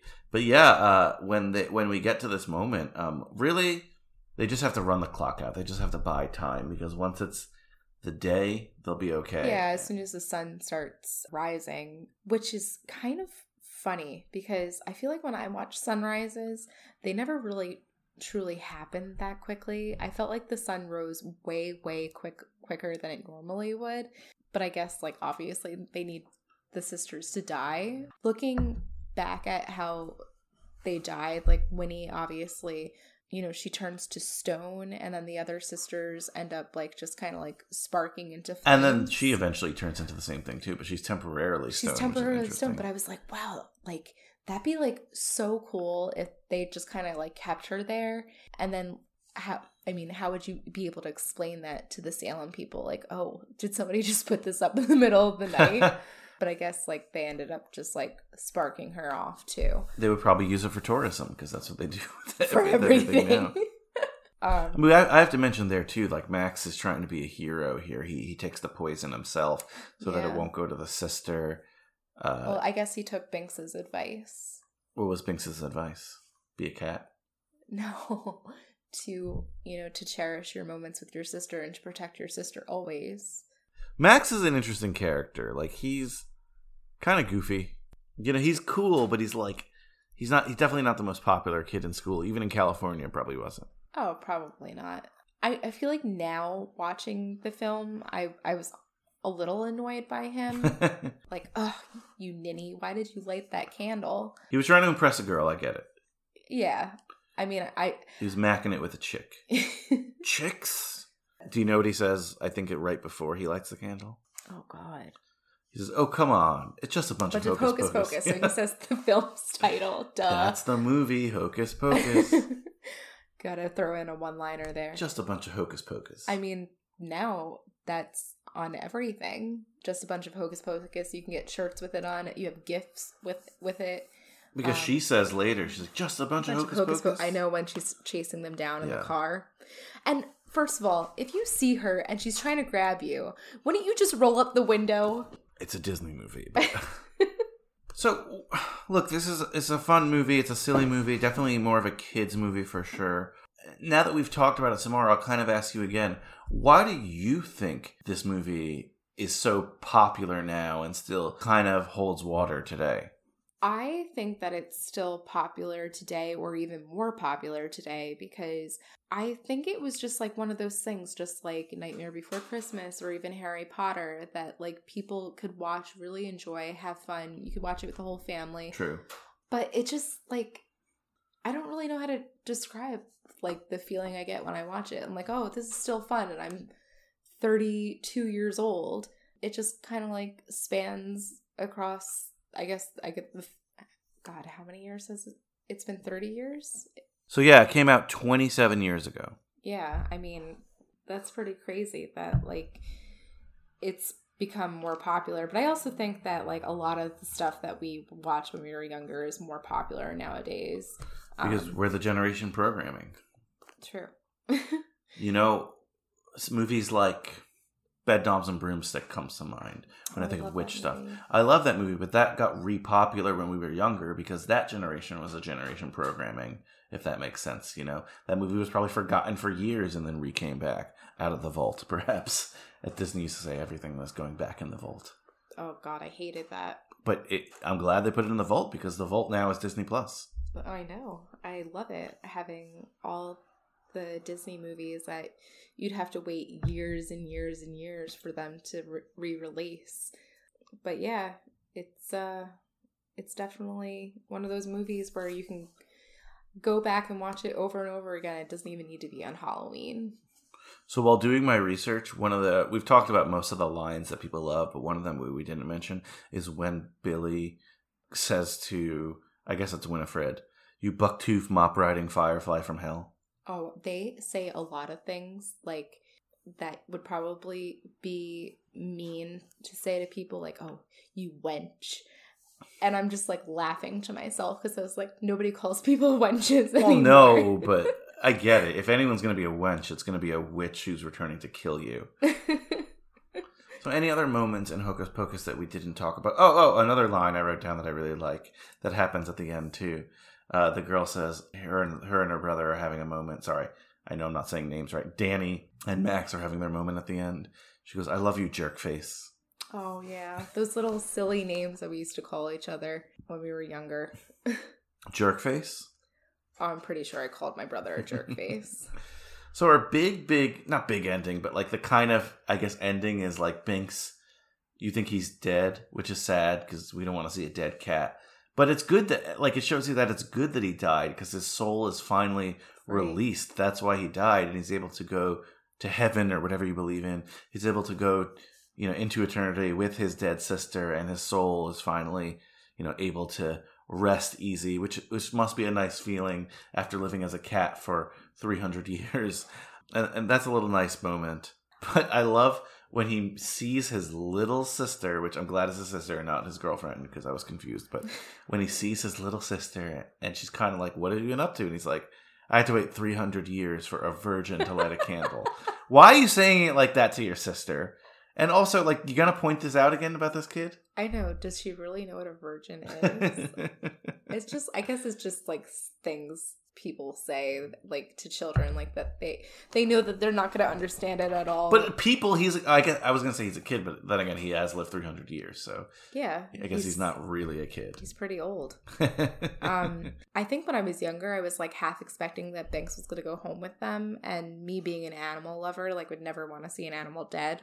But it's kind of like I don't know how to say this, like kind of gross how they put Binks. And they like they must have deflated the cat, and I'm like, ugh. hey, but it lived again in Sabrina the Teenage Witch as Salem, the wisecracking cat.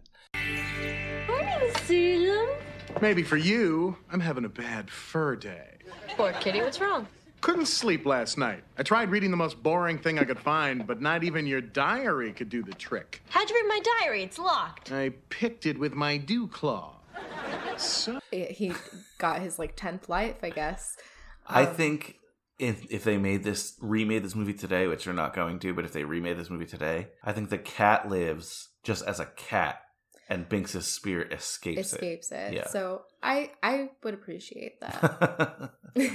and we get we get credits scene. First of all, the party ends when the witches die, oh, it's that and they're like, "Whoa, what is it?" There they said Salem people party hardy uh, party harder than LA people. Yeah, which was funny. I thought that was funny. And then we get "I put a spell on you" as like the credit scene. Yeah. I mean, you got to throw that in there again. Apparently. So just want to mention quickly before we get into our weekly awards, which again you know nothing about from never listening to High School Slumber Party. Uh, Hocus Pocus 2 was just un- confirmed. It'll be a Disney Plus movie, and the three witches are returning. But aren't they dead? Look, you can talk to my friends and Too Fast, Too Forever whether characters actually die or not. Who knows? My hope would be that it's not necessarily like an afterwards of what had happened during this It's a film, prequel? I don't but think it's so. a prequel. I would love that. And they're like talking about them in like Salem in the 1600s. I don't think they actually died, to be honest with you. I think they just. I think if you light the candle again, they'll come back. The candle was like melted at the end. Maybe there's another candle. I don't know. You always got to build for a sequel, but it'll be on Disney Plus. Kenny Ortega is not directing, but Bette Midler confirmed that the witches will be back, and they're very excited. So hopefully by next Halloween we get that. Hopefully they release it for Halloween. well, yeah, I think they will this time. I'm pretty sure that they're more aware of what to do now. But yeah, I found that interesting. I'm looking forward to it. Again, this is not a movie I have nostalgia for. I'm not going to say it's my favorite movie or anything like that, but I'm glad I didn't hate it because I didn't want to have that kind of conversation here where I'm like, oh, this movie's the worst or whatever. It was actually a pleasant surprise. Okay, so every week we give out some awards for the films we watched. The first award we give out is the Wooderson Award. You've seen Dazed and Confused, correct? Yes. So Wooderson is Matthew McConaughey's character. All right, all right, all right. Yes, and originally in the film, he was only supposed to have that little scene. But uh, director Richard Linklater liked him so much that he, he added more scenes with him because he was just awesome. And the rest is history. Matthew McConaughey wins an Academy Award X amount of years later, and it kind of comes from that. So we call it the Wooderson Award because it's a character who you would have liked to see more of in the film.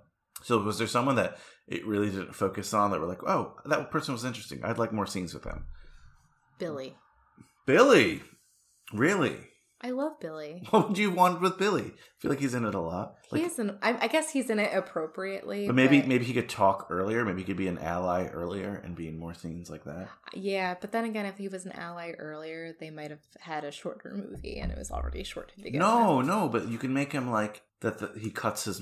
Like, it would be so earlier. cool that if he like was a- able to escape more outside of the cemetery because he never really escaped from outside the crypt like he sneaks a little peek in the um manhole man Yeah. but he he never necessarily really leaves So I like that. Like maybe Billy could go to the dance. Oh, he does go to the dance. oh does he Yeah, oh my god i'm forgetting yeah. So he does go to the dance, but it, it'd be more fun, I think, if he was Oh. talking at the dance. He was more of an ally at the dance. yeah like joshing around with the parents Yeah, like more comic relief at that. I, I could see that. You've convinced me. The next award we call the Long Duck Dong Award. I'm sure you've seen 16 Candles. yes Long Duck Dong is the inappropriate Asian character who was depicted very wrongly, and probably the film would be better without that character. It doesn't have to be because of insensitivity, but is there a character you would have deleted from the film? No, I think all the characters were appropriate for the film. I mean, there wasn't really a character where you were like, why is this person in that? yeah, re- there really wasn't. I, I got to be honest with you. There really. I was trying to think. Everyone's in it for like a good amount of time. I, I don't have any complaints when it comes to that. It's such a short movie. Yeah. Uh, it didn't feel like an like an excessive character. I mean, the only one who could like potentially be it is like the friend who wakes up or is with Thackeray when he wakes up to find that his sister's missing. And he's like, go tell the parents. He's in it but, for like, so little. He's in yeah. it for like two seconds Yeah. that it's just like whatever. I was thinking like maybe those two bully guys, but they're fun enough. And They're hysterical. I I thought it was a little bit of a controversial point that they're in those cages and he, I know.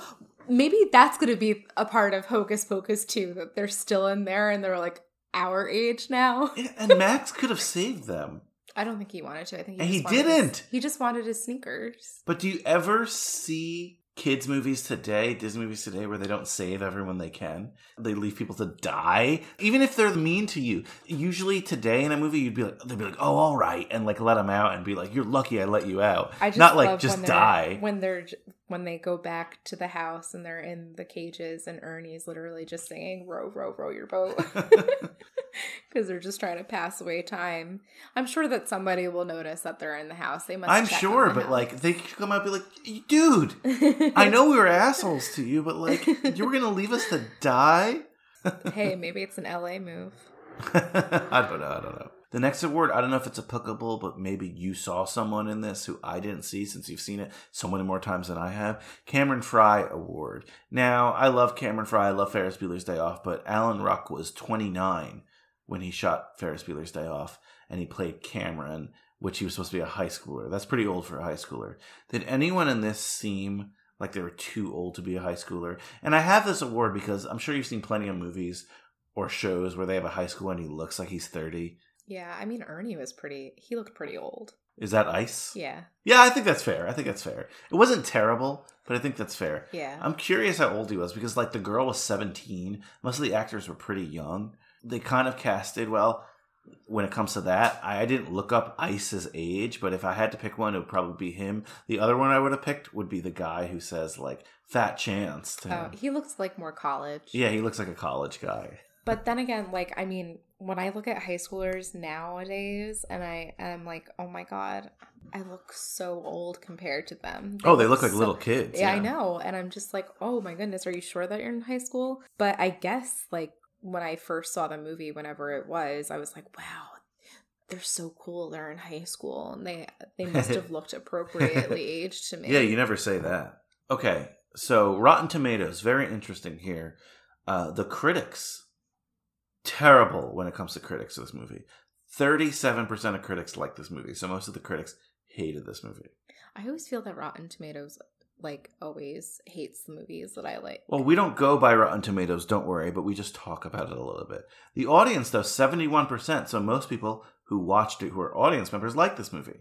And a lot of people have rated this movie. Only 71%. That's that's pretty good considering it's 30 37% by the critics. But regardless, even though that's a big swing, like I said, we don't care about that. On High School Slumber Party, we grade things in a A row. plus. I already know what you're going to ask me. Okay, wait. Although I don't listen to it, I have to listen to you talk about it. You listen to one end of it in the apartment. yes. So, okay, well, I have to say it though for protocol. we grade things here in High School Slumber Party and we report card grade A plus to F. So you're giving it an A plus, Yes, because I love it. a flawless movie. All right. No, A plus is fine. A plus is good. I'm kidding. I'm kidding. It's an enjoyment. I'm going to surprisingly give this a B plus. I enjoyed it. I had a good time. Is it an A movie? No, but I get why. I think if I had the nostalgia for it, I think if I watched a lot as a kid, I would give it an A. But I think B plus is high for someone who's just watching it now. I guarantee there's going to be people who watch this for the first time and be like, "Really? This is what all the fuss is about?" But uh, honestly, I had a good time watching it. It was fun. It was short. And the sisters are so great. They have such great chemistry. They're having such fun that, and they lead the movie really. So even though it's about the kids, and I like that, the sisters are so great. So B plus for me, A plus for you. Okay, so back when you were a child, remember when you had sleeping bags that had like graphics on them or logos or designs? Lisa Frank stuff or Limited Too, who knows? Oh, I loved Limited Too. We were talking about that at work the other day, and I, for the life of me, could not remember the name of that store. Limited Too, wow. And I'm texting my stepmom because she would buy me a lot of stuff from that store. And I'm like, Can you remember that store name? And she was like, No, I don't. And then we're talking about it, and like the doctor's like, Oh my God, I love that store. That was like the only tween store at the mall, so I get why it got so popular. But if you're going to the slumber party, the high school slumber party, and you have a hocus pocus themed sleeping bag, what does it look like? Hmm. I think it would probably be. Remember that shirt that I got from Walmart? And it says Yes, but people don't know that. I, I know I'm going to explain it. Okay. And it it it's a gray shirt, and it literally has um it's all just a bunch of hocus pocus, and then it just has the hair outlines of each sister. It's funny because like Mary's hair looks like a witch's hat. Yeah, I, it was probably on purpose. Yeah, yes, I'm sure it's on purpose. So I think it would be that, and I think I would still go with the gray because I do like gray as a color. Um, Hmm. It's very plain, but like I, I feel like I like that style now. I'm trying to think of what I would go with. Because like you don't want to say like oh I, I would just do the movie cover because like It is iconic, but I get iconic, it. I get but it. like why? you could also do like instead of like the three broomsticks, you could do the broom, the mop, and the um. Yeah, that's cool. But I was thinking of like the Garry Marshall Devil. Be my- and his Medusa wife. Who knows? Or you could do the the dog Ralph. Ralph. I don't know. There's a lot here, but a lot of it's so obvious with magic and you know, there's no wands in this movie, right? No, they just use their hands. No Harry Potter wand lore here. No. oh God, I want to have a good sleeping bag for this one. How about? You know what? I know I said I hated it, but for I want to do something different that's not Halloween but still Hocus Pocus. I'm gonna have a tie dye sleeping bag. Wow. That's gonna say Yabos on it. Oh wait, I should have just picked his bedspread. Oh, you liked his bedspread? I did. Well, you could bring that blanket to the party too. Okay. Okay, my favorite question every week. If you and I are at this magical blockbuster that has every movie that has ever existed in, in history, and we know we're renting Hocus Pocus, but we get to the front and we see a sign, and the sign says, Rent two movies, get one free for the weekend. And I say, Nicole, I'll stay at the register, go to the back, pick two other movies that we're going to watch with Hocus Pocus. What are those two other movies? So does it have to be like in the theme of Hocus Pocus, or just like no, whatever I wanna but it should be if we if we were going to watch Hocus Pocus, you're probably not going to be in the mood for The Bodyguard right after or Okay. or Armageddon right after. You know what I mean? I don't know why I um. picked those movies, but you know what I mean. Like if you're having a Hocus Pocus slumber party with your friends, what other two movies would you want to watch? I would probably pick Coraline. Is that? Well, I guess it's like Halloweenish, It's right? Halloweenish. I'm surprised you didn't pick Nightmare. Well, I was gonna pick either Nightmare or Frankenweenie. You know, I, I like Frankenweenie. I love Frankenweenie. That's such a good sh- uh, movie. Um, so I feel like since we already have a really big blockbuster hit, I'll skip Nightmare and So- I'll pick Frankenweenie. So Coraline and Frankenweenie. All right, I'm down for it. I'm down for it. All right. So anything else you want to mention in, in regards to Halloween, Hocus Pocus, life? Thank you so much for this obligatory podcast. Well, you got your one. Well, maybe Hocus Pocus 2. Oh, yeah. if that comes out. But Hocus Pocus is done. on High School Slumber Party, we've done it, and you you got to make your debut on High School Slumber Party, and you can't complain about not being on High School Slumber Party. I know. I know how painful this was for you. I feel like you ever watch like I Love Lucy? She's always like to Ricky Ricardo, like, "Oh, I want to be in the show," but then you also never listen to the show, and that's why I said you couldn't be on the show. it's fair. It's fair. True. You should also preface that I'm not a very big podcast listener in general. I know you don't listen to podcasts, but even if I, you love TV, you love movies. If I had a TV show, if I had movies, you wouldn't watch that either. You wouldn't listen, you know. And I get it; it's fine. We live together, and you hear me all the time, so I don't. I feel like I do. I mean, I obviously don't listen to your guests, but I hear everything that you say. yes, you hear one side of it. That's for sure. I mean, when the guest has been here in the past, you've listened That's to them too. But yes, and you were at the live show, so that counts as well. I Re- know. I support you in in other ways. So, uh, do you want people to follow you, find you on social media? well, like I said on Kyle's podcast, no, I'm okay. Thank you. All right. Well, uh, thanks so much, I guess, for being on the Hocus Pocus episode, and happy Halloween. Big thank you, of course, to my wife, Nicole, for being on this Hocus Pocus episode. It was a pleasure. It was a privilege to have her on. Will she be on again? I don't know. That might have been the most stressful episode I've ever recorded, but it was a blast to do. And a pleasant surprise in a film. I was afraid, like I said, I was going to hate it, but I actually really enjoyed it. So, Hocus Pocus, awesome. And she mentioned she is not a podcast listener, but don't do what she does. Listen to podcasts, listen to all the great podcasts that we have at cageclub.me. That's cageclub.me, the home of so many great pop culture podcasts and more. And I just did not want to forget this. I kind of teased it at the beginning with the Monster Mash thing, and I've talked about it in previous weeks, but the guest last Monday, Dan Colon, and the guy who's been the guest so many times here, Mike Manzi, they have a podcast that dropped today The Monsters That Made Us. They're going to be talking the Universal Monster films. Check that out. I haven't listened yet, but I'm going to as soon as I post this episode. I'm really excited about it. Let me know what you think and let them know what they think on social media Instagram, Facebook, Twitter. Let us all know what you think about this episode on Hocus Pocus, the monsters that made us. And like I said, have a really, really safe Halloween. I want you to have fun this weekend. I want you to eat your candy and I want you to have a good time. Eat some pumpkin pie, carve some jack o' lanterns, do whatever it is you do, but safely. And yeah, I mean, I guess that's. Oh, wait a second. Wait a second. You have some homework for next week. You have some homework for next week. Halloween might be the second scariest day of the year. Sometimes it's the scariest, but I think this year it's going to be the second scariest day of the year. And here's why. In honor, you know, of the election, and I sincerely mean that because you should all go out and vote if you're in the United States, and if you're not, do whatever it is you do in your country. You know, bow to your king or whatever. No, I'm kidding. but in honor of Election Day, we are doing a great high school film, I think. A little bit controversial these days, but a great high school film nonetheless. And that is Election. If you're one of the millions of Americans who still believes that honesty, integrity, and fidelity are the cornerstones of our democracy, we suggest you wait for another preview before getting your popcorn. In the nation's capital, a new leader has found a place in the halls of power. But her story began in the halls of high school.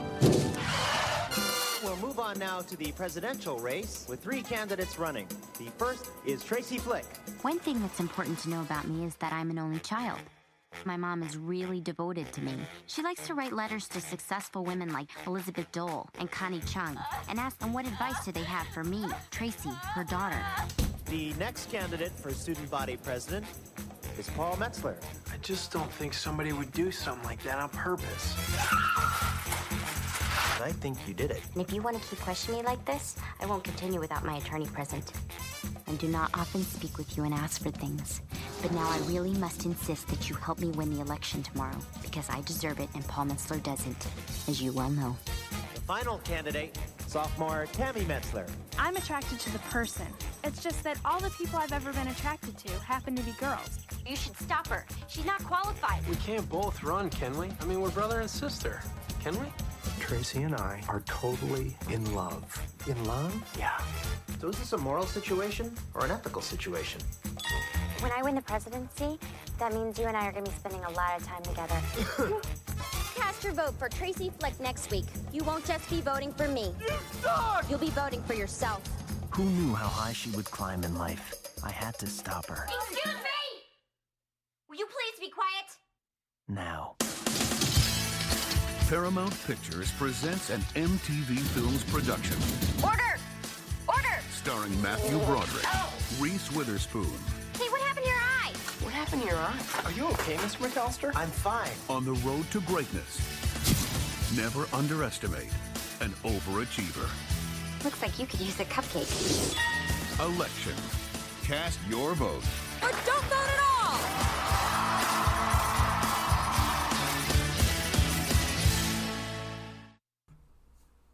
In that trailer, it said, Don't vote at all. I do not endorse that message. My official stance will be please, please, please vote on Tuesday. And on Monday, please, please, please listen to our episode on election with two high school friends of mine, but they've also been guests on this podcast, pros at this point. Danny Kim and the Foodie Films man himself, Kyle Reinfried, will be here to chat election. And I'm my harshest critic. So as I was listening to that back and listening to that trailer, I realized I made some mistakes. First of all, I think I just said uh, to let Dan Colon and Mike Manzi know how they feel about the episode, which, unless you're a psychic, you can't do that. But that's mistake number one. I'm going to nitpick this Hocus Pocus episode really quickly because I do have some corrections and I won't sleep at night if I don't say what they are. First, J Lo plays an Italian in The Wedding Planner, not Made in Manhattan. So shame on me for saying that. Two, this is the good daylight savings, and I should know that because the bad daylight savings was when we actually recorded our live 100th episode, and I brought it up on that episode. So shame on me twice. Um, I think that's it. There might be some other mistakes. If you want to point them out again, feel free, social media, or email us at highschoolslumberparty at gmail.com. That's highschoolslumberparty at gmail.com. I hope you really enjoyed Nicole on this podcast. Maybe not too much. I don't want to have a Miss Maisel situation here, but I'm just joking. I hope you uh, enjoyed yourself. I hope she enjoyed herself. I know I enjoyed myself. It was nerve wracking, but it was great to talk hocus pocus with her. A nice, a nice little thing that we could do together. A nice little bonding moment that you all got to share in. I hope it wasn't too corny. Have a happy Halloween, guys, and remember, life moves pretty fast. If you don't stop to look around once in a while, you could miss it. What other song could I leave you with? How about I put a spell on you? Of course, Bette Midler, Hocus Pocus. Later, dudes. Hello,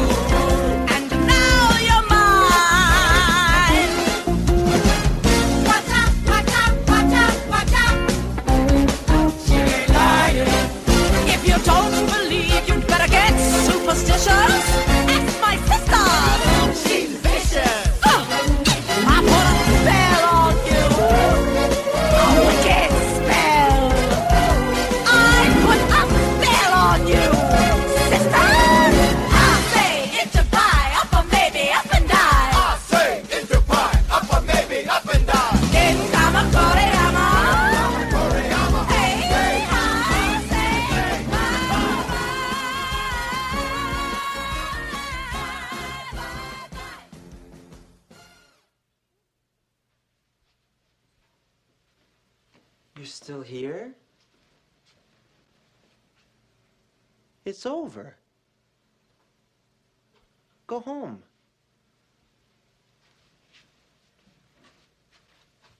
Go.